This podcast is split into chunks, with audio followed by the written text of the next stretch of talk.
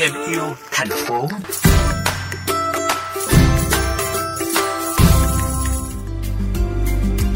Thưa quý vị và các bạn, Trung thu là ngày Tết cả năm chỉ có một lần, nên phần lớn các phụ huynh đều mua cho con trẻ rất nhiều đồ chơi.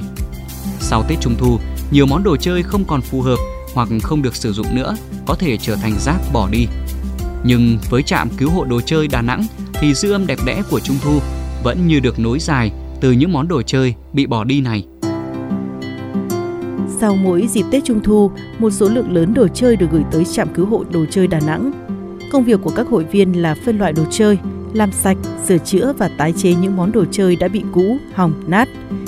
Chị Quách Nguyễn Huyền Hà, trạm trưởng trạm cứu hộ đồ chơi Đà Nẵng cho biết ý nghĩa của việc làm này. Sau những dịp trung thu thì số lượng đồ chơi các em thường là được ba mẹ mua rất là nhiều và nếu như mà không có xử lý thì đôi khi là sẽ ảnh hưởng đến môi trường ví dụ như là pin này đồ chơi bằng nhựa và những cái xử lý như thế này nó góp phần bảo vệ môi trường sạch sẽ hơn và nó là một cái phương tiện để giúp cho các bạn học được những kỹ năng trong cuộc sống và ngoài ra nó còn mang một ý nghĩa đó là mình trao tặng những cái đồ chơi này cho những bạn không may rơi vào những cái hoàn cảnh khó khăn đó. Bạn Nguyễn Tấn Hà Triều, một cộng tác viên của trạm, cũng chia sẻ niềm vui và sự thay đổi trong nhận thức của mình về môi trường.